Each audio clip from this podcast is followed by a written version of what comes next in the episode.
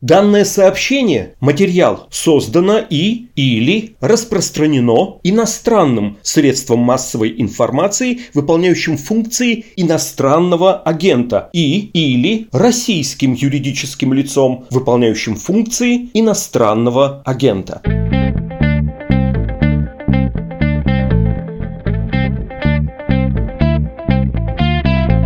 Вы слушаете подкаст «Медузы. Что случилось?». Он посвящен новостям, которые долго остаются важными. С нами ведущий научный сотрудник лаборатории изменений климата и окружающей среды Арктического и Антарктического научно-исследовательского института Алексей Якайкин. Алексей Анатольевич, здравствуйте. Добрый день. У нас, по идее, эпизоды о новостях, и в нашем с вами разговоре есть э, такое повесточное, импульсное событие. Вышел большой отчет об изменении климата, и есть яркие иллюстрации того, что происходит.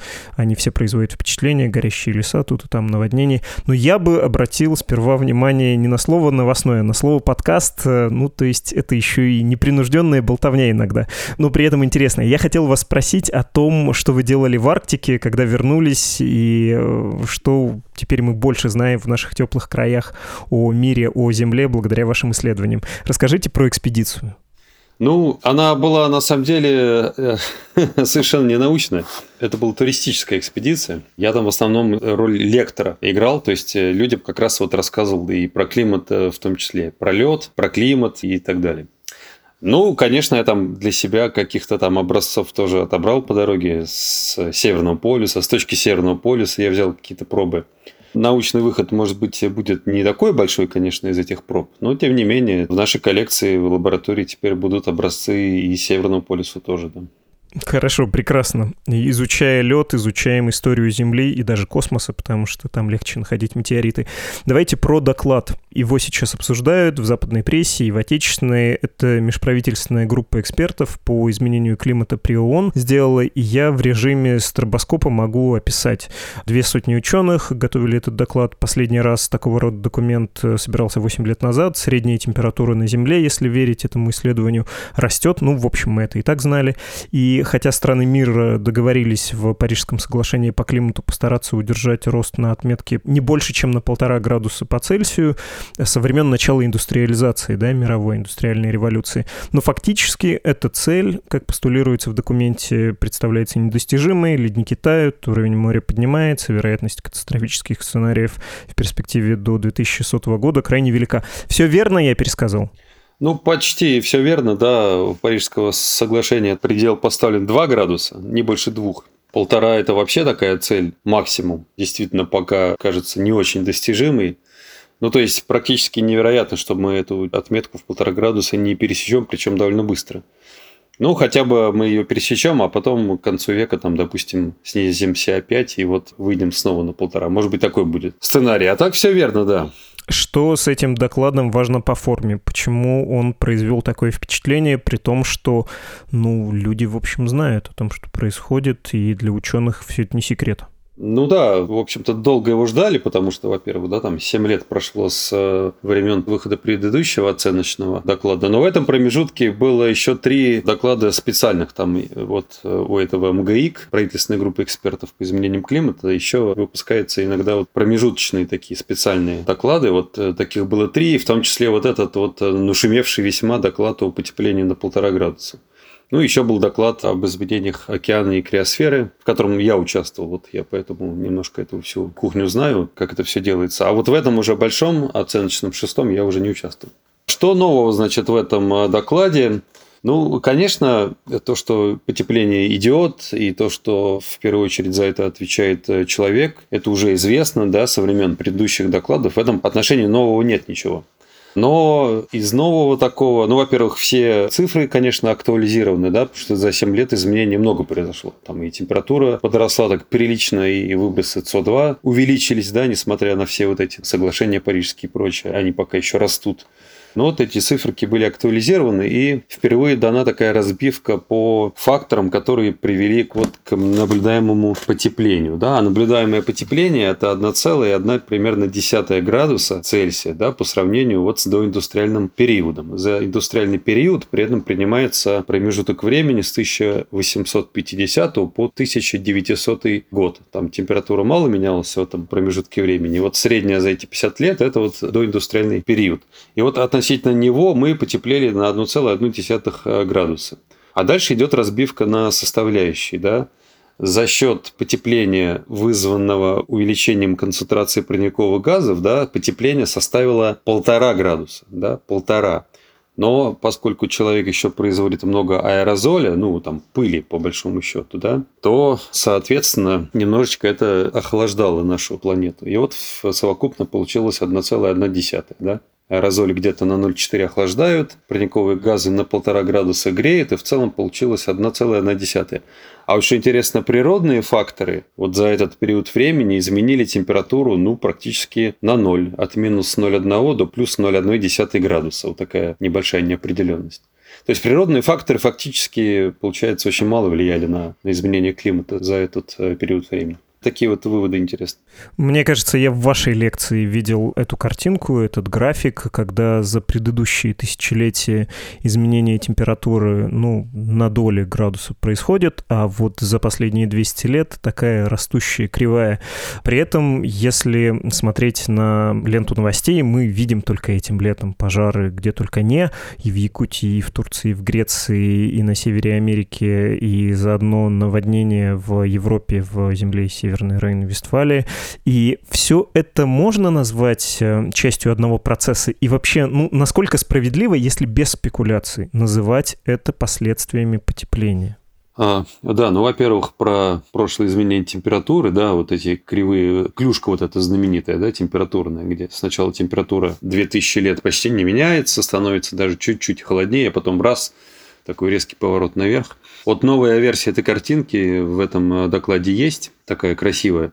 И я, соответственно, свои лекции тоже буду обновлять, туда эти картинки новые вставлю. И вот тоже еще новая вещь по сравнению с предыдущим докладом. Вот впервые тут э, в этом докладе постулируется, что у нас температура теперь самая высокая за последние примерно 100 тысяч лет. То есть вот предыдущий пик температуры, ну, природный, да, такой пик температуры, это было 6,5 тысяч лет назад, так называемый оптимум Голоцена. Вот мы его превысили уже.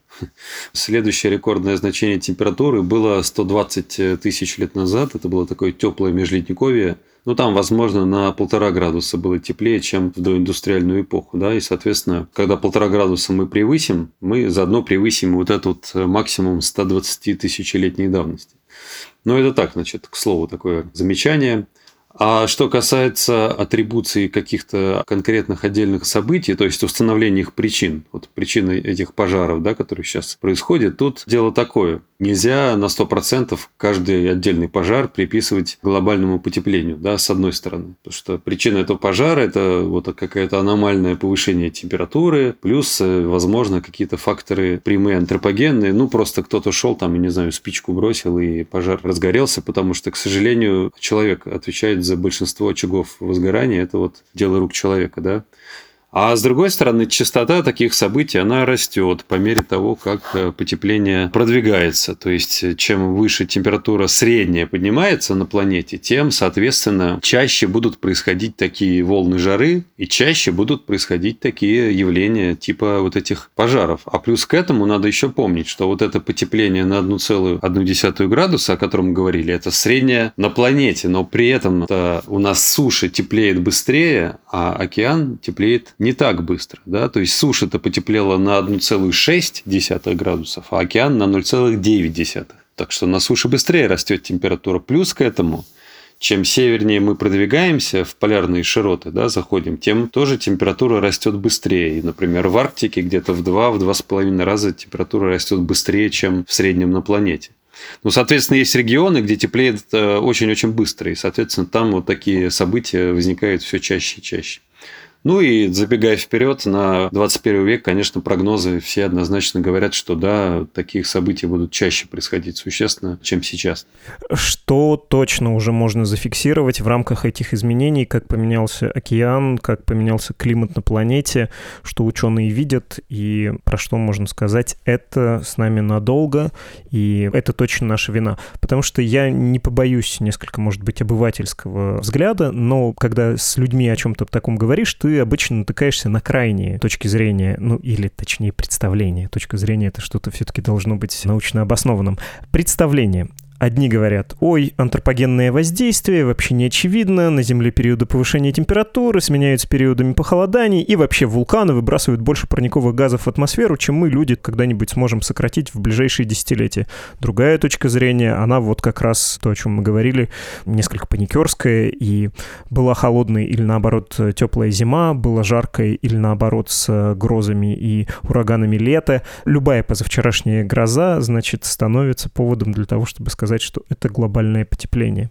Я понимаю, что я несколько запутал вас э, своим длинным вопросом, но он был про то, что ученые точно зафиксировали в небе, на земле, в воде, и что точно можно вот уже говорить ненормально, точнее, связано с антропогенным воздействием. Нет-нет, вы меня вопросом совсем не запутали, сейчас вот быстренько пробежимся. Ну, во-первых, в целом атрибуция современного потепления, она совершенно однозначна. Да, это деятельность человека, и вот в этом докладе это тоже в очередной раз подчеркнуто. То есть вот этот э, этап каких-то споров там и дискуссий на эту тему и сомнений, он пройден давно уже. Он, собственно, пройден задолго до этого доклада, на самом деле. То есть причина потепления, она известна. То есть мнения у людей могут быть там, какие угодно, но у специалистов на этот счет мнение, в общем-то, едино консенсус достигнут. Да, это деятельность человека. Что, значит, у нас э, происходит вокруг нас, да, в окружающей среде? Ну, про температуру в целом мы уже поговорили. Греется на столько-то там градусов, суше быстрее, чем океан. Соответственно, высокие широты быстрее, чем низкие широты. При этом растет частота экстремальных повышений температуры, вот тех самых волн жары, да, то есть существенно растет их э, скажем так, продолжительность, интенсивность и вот эти максимальные температуры, они увеличиваются. Это тоже связывается вполне однозначно с потеплением. Параллельно при этом, конечно, экстремальные холода немножечко сокращаются, да, то есть вот эти минимальные температуры немножечко сокращаются, хотя в будущем вот разброс температур он будет э, увеличиваться. То есть вот климат будет таким более изменчивым, погода будет более изменчивой. Дальше, помимо этого, в целом растет количество осадков на планете – что тоже вполне понятно и объяснимо всеми этими моделями, ну, потому что больше испаряется влаги с поверхности океана, больше влаги содержится в атмосфере, больше выпадает осадков, но, с другой стороны, какие-то районы Земли становятся более сухими, да, потому что там температура растет, а количество осадков растет не так быстро, и вот эта вот эвапотранспирация, так называемая, то есть испарение, плюс то, что растения через себя перегоняют вот эту воду, вот это растет тоже. То есть испарение растет, соответственно, более сухим становится климат и почва там в некоторых регионах. Океан теплеет, и вообще океан, особенно верхняя часть океана, поглощает подавляющее большинство тепла. То есть 91% лишнего тепла, да, которое поступило в земную систему, 91% этого тепла попало в океан. И сейчас находится в основном в верхнем слое океана, то есть это верхние 700 метров. Ну и в более глубокие слои уже тоже тепло проникает. Помимо этого, соответственно, океан становится немножко более кислым, то есть индекс pH уменьшается, потому что в океане растворяется вот этот углекислый газ, да, СО2 дополнительный. И также становится меньшее количество кислорода в океане, ну, в целом это приводит к снижению там, продуктивности океана. Но, впрочем, про все вот эти биологические циклы более подробно будет, наверное, в следующих томах этого доклада да, приведено. Природные зоны смещаются на север, в северном полушарии потихонечку. Ну, по мере того, как теплеет, да, природные зоны начинают ползти на север. Ледники сокращаются, Горные ледники довольно быстро, да, потому что они маленькие, они быстрее реагируют на изменение температуры. Гренландский ледниковый щит продолжает интенсивно таять, и это сокращение тоже вполне однозначно связывается с этим потеплением. Антарктида тоже сокращается, но вот интересно, что вот пока данных недостаточно, чтобы судить о влиянии человека на потерю массы антарктического ледяного щита. Это вот один из выводов этого доклада, ну и это согласуется с тем, что и в более ранних докладах было написано. То есть мы знаем, что Антарктида сокращается, это точно. А причина этого сокращения и вот эта атрибуция этих процессов, вот она еще такая ненадежная пока что, не знаем. Да, и уровень моря, конечно, растет, и растет он тоже с ускорением. Сейчас вот последние десятилетия рост уровня моря – это 3,7 мм в год. И это тоже вполне однозначно связывается с деятельностью человека, ну вот через повышение температуры и таяние ледников. Понятно, что если ледники тают, вода попадает в море, уровень моря растет. Но при этом где-то половина роста этого уровня моря – это за счет теплового расширения, а вторая половина – это вот увеличение массы воды. И вот это все, о чем тут говорилось сейчас, в основном это такие процессы необратимые в масштабах времени, ну, там, от десятков лет до там, сотен или даже тысяч лет. Что значит необратимые? Имеется в виду, что даже если вот прямо сейчас, завтра мы начнем выбросы уменьшать, или даже уменьшать концентрацию СО2 в атмосфере, то вот эти процессы еще будут идти какое-то время. Еще какое-то время ледники будут продолжать таять, потому что температура будет продолжать расти потихонечку, уровень моря тоже будет расти, Гренландия будет продолжать таять, и Антарктида тоже будет продолжать сокращаться. Это будет длиться еще несколько там, десятилетий или столетий как минимум, независимо от того, что мы будем делать. Ну, вот это немножко такой грустный вывод, пессимистичный, да, ну, просто надо это знать об этих вещах. И это не значит, что не надо эти выбросы сокращать. Ну, то есть люди могут подумать, а там, бог с ним, все равно вот это все будет идти по негативному сценарию, ну так давайте, значит, и не будем ничего с этим делать. Нет, это неверно, потому что, например, общее повышение мирового океана к концу 21 века совершенно разные могут быть цифры. Там от 30 сантиметров, да, по хорошему сценарию, до там метра и более метра, до двух метров, да, по негативному сценарию. А вот по какому сценарию мы пойдем, как раз от деятельности человека и будет зависеть в ближайшие буквально там 10-20 лет. Меня поразила цифра. Один из ваших коллег и один из авторов доклада, руководитель лаборатории Института океанологии РАН Сергей Гулев, сказал, что в Северном Ледовитом океане оттаивает продолжает таять лед, которого за последние 30 лет мы потеряли порядка 30%, плюс продолжится таяние вечной мерзлоты, на которую приходится примерно половина территории России России. Это конец цитаты, ну, прямо поразительно звучит. 30% льда, который там есть в Северном Ледовитом океане. Это как? Это вообще природой как-то могло бы быть объяснимо, вот если бы не было антропогенного фактора и этих одного и одного градусов в среднем повышения, могло ли бы такое случиться, случалось ли такое прежде? Да, вот это как раз два момента я забыл сказать, да, не сказал про них. Это, да, действительно, морской лед в Арктике и многолетняя мерзлота, ну, там, в Сибири, да, в основном. И то, и то сокращается довольно интенсивно. Да, морской лед где-то на 40%, то есть сентябрьский морской лед где-то на 40% сократился вот с 79 года, да, за последние, получается, 40 лет на 40%. Это, конечно, очень много, да. Но мартовский лед, то есть зимний, всего на 10%, потому что понятно, что зимой температуры все еще пока там довольно низкие, да, и зимний лед там пока еще сохраняется и будет и дальше сохраняться. Да, это довольно интенсивное такое сокращение, и вот палеогеографические данные говорят о том, что такой минимальной площади морского льда в Арктике не было, по крайней мере, там последнюю одну тысячу лет или там три тысячи лет как минимум. И это вполне однозначно тоже с деятельностью человека связывается. Но с морским льдом как раз история такая, что как только похолодание начнется, да, заново, да, но если мы сможем как бы на такой сценарий выйти, это уже будет вторая половина там 21 века, это не ближайшее будущее, да, но если мы на какое-то похолодание выйдем, то морской лед тут же снова начнет прибывать обратно. То есть тут вполне связи такие линейные между этими двумя процессами. Ну, вечная мерзлота или многолетняя мерзлота, там может быть история немножко посложнее, и там все осложняется тем, что вот при таянии этой мерзлоты могут эти парниковые газы выделяться в атмосферу, которые в этой мерзлоте содержатся, и это может и дальше ускорить вот это самое потепление, что, в общем, тоже отчасти делает прогнозы на будущее немного такими неопределенными. То есть не очень пока понятно, сколько парниковых газов выйдет из мерзлоты в атмосферу да, в результате ее таяния. Ну, то есть не то беда, что в Норильске просядет э, какой-нибудь очередной топливный резервуар, что само по себе, конечно, кошмарно, и не то беда, что комаров будет в Якутске больше, а освобожденный метан, который будет подстегивать процесс, который так идет. Вы сказали, что если уже начать меньше выбрасывать углекислого газа, да, в первую очередь, все-таки главный, наверное, парниковый газ, то мы все равно будем наблюдать изменения, что это крайне такой инерционный процесс.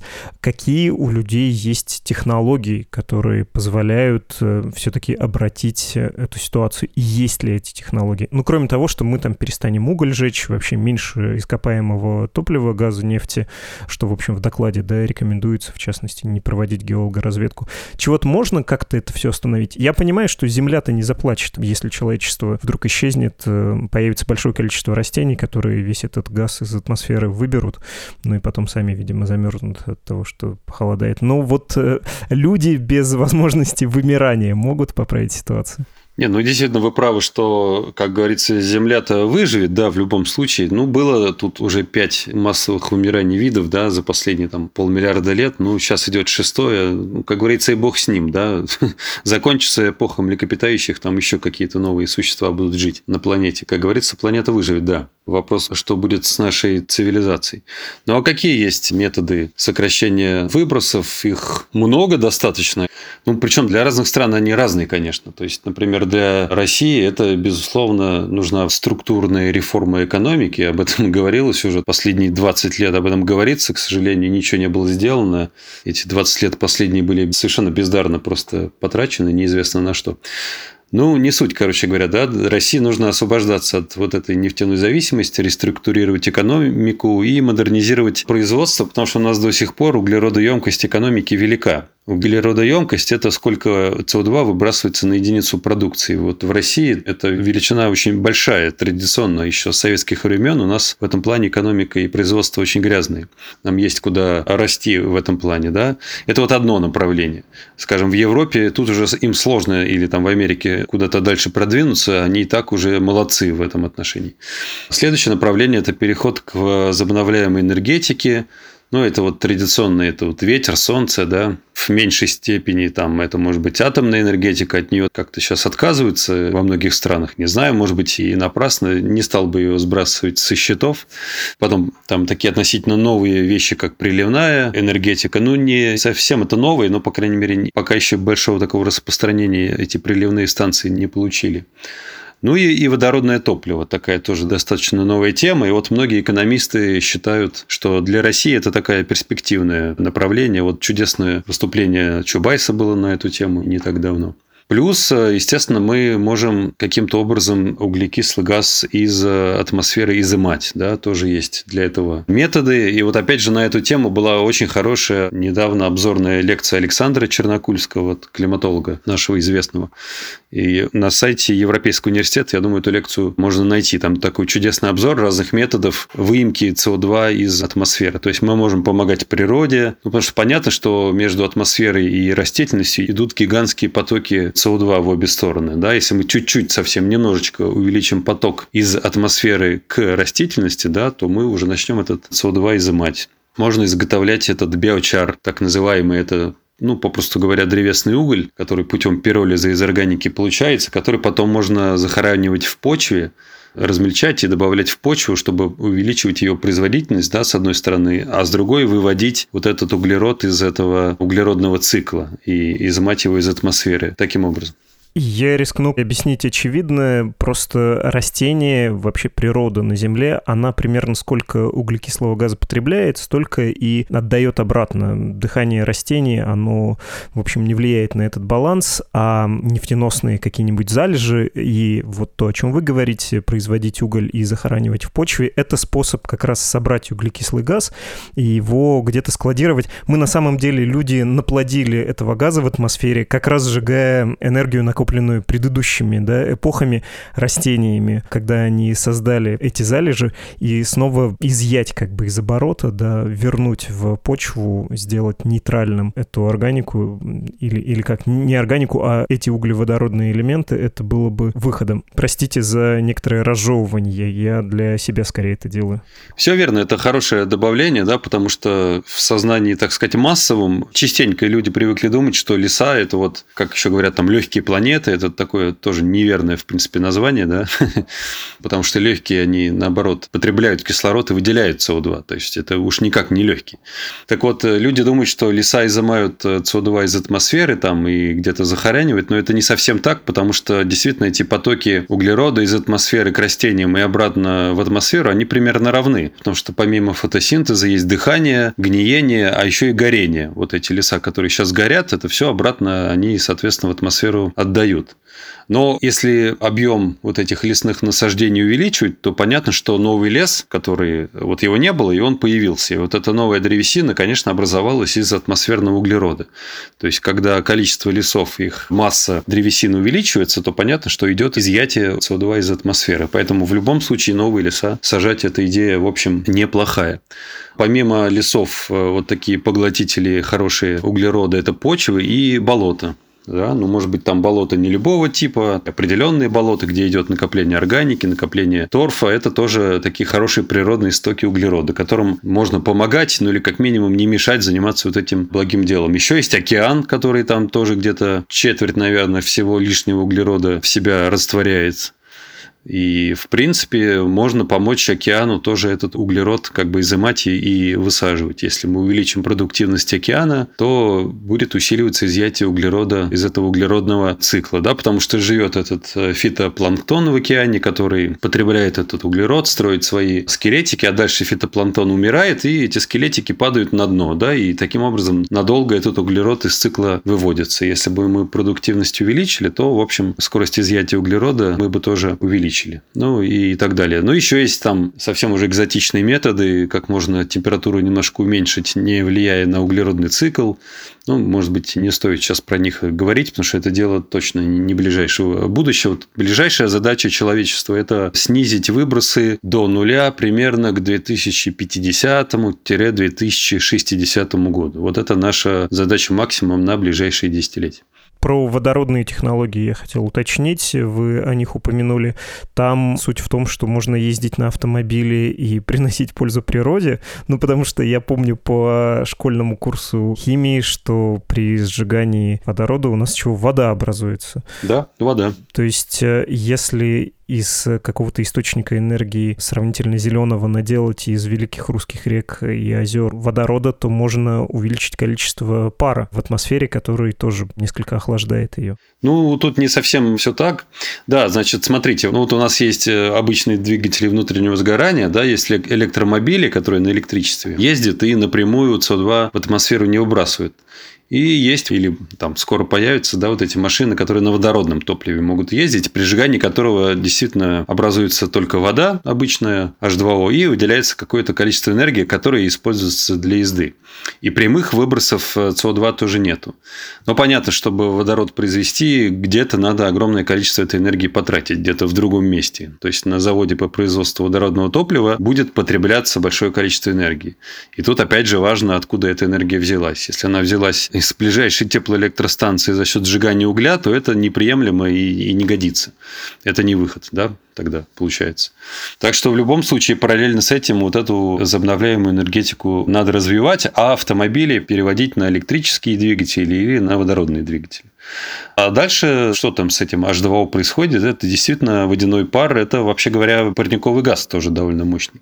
Но тут этого бояться не надо, потому что добавочное количество вот этого водяного пара будет довольно-таки невелико, конечно, да, от этих водородных двигателей. Это раз. И, во-вторых, у водяного пара все-таки есть какие-то физические пределы его концентрации в атмосфере. А после этого начинается уже конденсация, начинается образование капелек воды, то есть облаков, а облака действительно отражают солнечную энергию энергию и уже будут к похолоданию приводить небольшому. Кстати, забавный момент, один из антропогенных факторов, который немножечко охлаждает атмосферу, вот э, к таким факторам относятся, например, вот э, следы от э, самолетов, да, потому что самолеты летают, образуют вот эти облака, как бы искусственные облака в небе, которые отражают солнечный свет и немножечко Землю вот охлаждают. Это фактор не такой сильный, но тем не менее он тоже есть. Вот такой забавный немножко факт. Да, удивительно. Я ничего подобного не знал. У меня последний вопрос, он совсем кощунственный. Мы поговорили про то, что Земля не расстроит появится, и жизнь на ней не прекратится, если исчезнет нынешнее биоразнообразие, появится какое-нибудь новое через несколько миллионов лет. У меня кощунственный вопрос про человечество. Все-таки люди адаптивные существа и сами привыкают и подстраивают природу под себя. Для людей какой порог критичен? Вот когда Земля насколько изменится, людям будет э, физически трудно выживать. Ну, понятно, что там изменение береговой линии, исчезновение каких-то городов или целых стран — это малоприятная вещь. И, повторюсь, там разнообразие видов, э, его сокращение — это так себе удовольствие. Но когда нам станет по-настоящему плохо, после какого, может быть, э, градуса? Ну, это ответ очень сильно от региона будет зависеть, очень сильно, да. Какие-то регионы сейчас вплотную уже подошли к этому порогу. Ну, это вот такие страны, как, э, там, допустим, Объединенные Арабские Эмираты, Саудовская Аравия. То есть, вот этот вот э, регион планеты, где сейчас бывает очень жарко, да, там температуры за 50 могут переваливать, или там под 50 градусов, да, или там Северная Индия. Вот эти регионы близки уже, скажем так, к температурным рекордам, которые, в принципе, уже несовместимы с человеческой жизнью, да, то есть наше тело тело уже, в принципе, физически не может справляться с такой жарой. Если этот э, предел температурный будет пересечен, вот люди довольно массово будут э, там погибать из-за этой жары. А где-то, соответственно, мы еще далеко там от э, таких экстремальных температур. Вот я в Петербурге сейчас сижу, да, в этом отношении наш город, ну, более благоприятный, конечно. Да, и понятно, что чем дальше на север, тем меньше и меньше люди там от жары будут страдать, потому что они сейчас от этих экстремальных температур далеко находятся находятся. А где-то будут сокращаться урожаи, и, соответственно, будет голод возникать. И это как раз примерно те же районы, где и сейчас там довольно жарко и сухо. Да?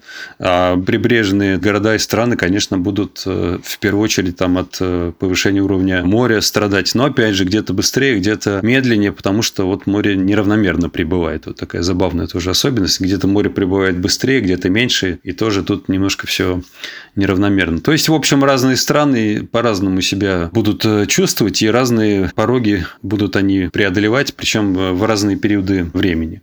Ну и как бы ирония судьбы в том, что те страны, которые сейчас наименее бедные, и у них меньше и ресурсов, да, чтобы бороться с последствиями потепления, и они же при этом меньше всего и ответственны за это потепление, да, но они будут э, и страдать больше всего от этих последствий. К сожалению, вот так.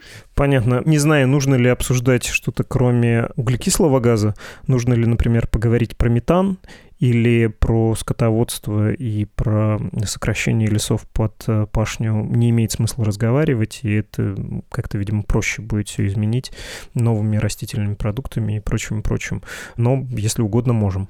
Ну, можно разве что действительно упомянуть, что СО2 не единственный парниковый газ, по силе воздействия на парниковый эффект он вообще на втором месте после водяного пара, да, но вот про водяной пар мы уже поговорили, что он газ, в общем-то, ведомый. Вот в этой системе это ведомый газ. Он сам по себе не может вдруг начать вот э, расти в атмосфере. Его концентрация сама по себе не может вдруг начать увеличиваться. Для этого нужно сначала Землю нагреть, чтобы испарение увеличивалось. Поэтому и говорят все про СО2, это газ основной, о котором идет речь. Потом на втором месте метан как раз, да, потом озон, N2O, вот эти фреоны и так далее, и так далее. Далее по списку. Очень много у нас э, этих газов парниковых. Некоторые из них целиком искусственные, такие как фреоны. То есть их не было в природе. Какие-то были, такие как озон, но мы его там каким-то образом увеличим в тропосфере, концентрацию этого озона.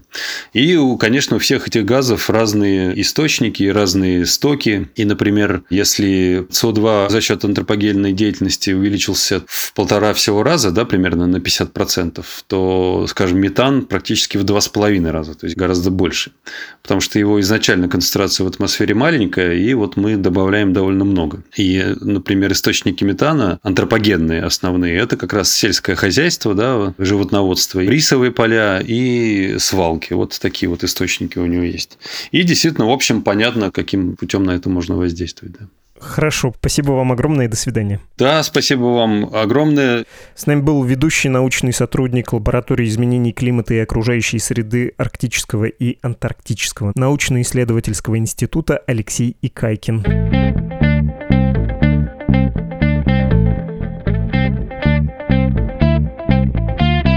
Вы слушали подкаст «Что случилось?» о новостях, которые долго остаются важными. Напоминаю адрес для пожертвований Медузе. Это support.meduza.io. Ваши высказывания оставляйте в комментариях на YouTube, канал подкасты Медузы или на сервисе Apple Podcasts, а также отправляйте частным образом по адресу подкаст собакамедуза.io. С вами были редактор и ведущий Владислав Горин, редактор Наташа Кондрашова, звукорежиссер Дмитрий Бодров и автор музыки Виктор Давыдов. До свидания.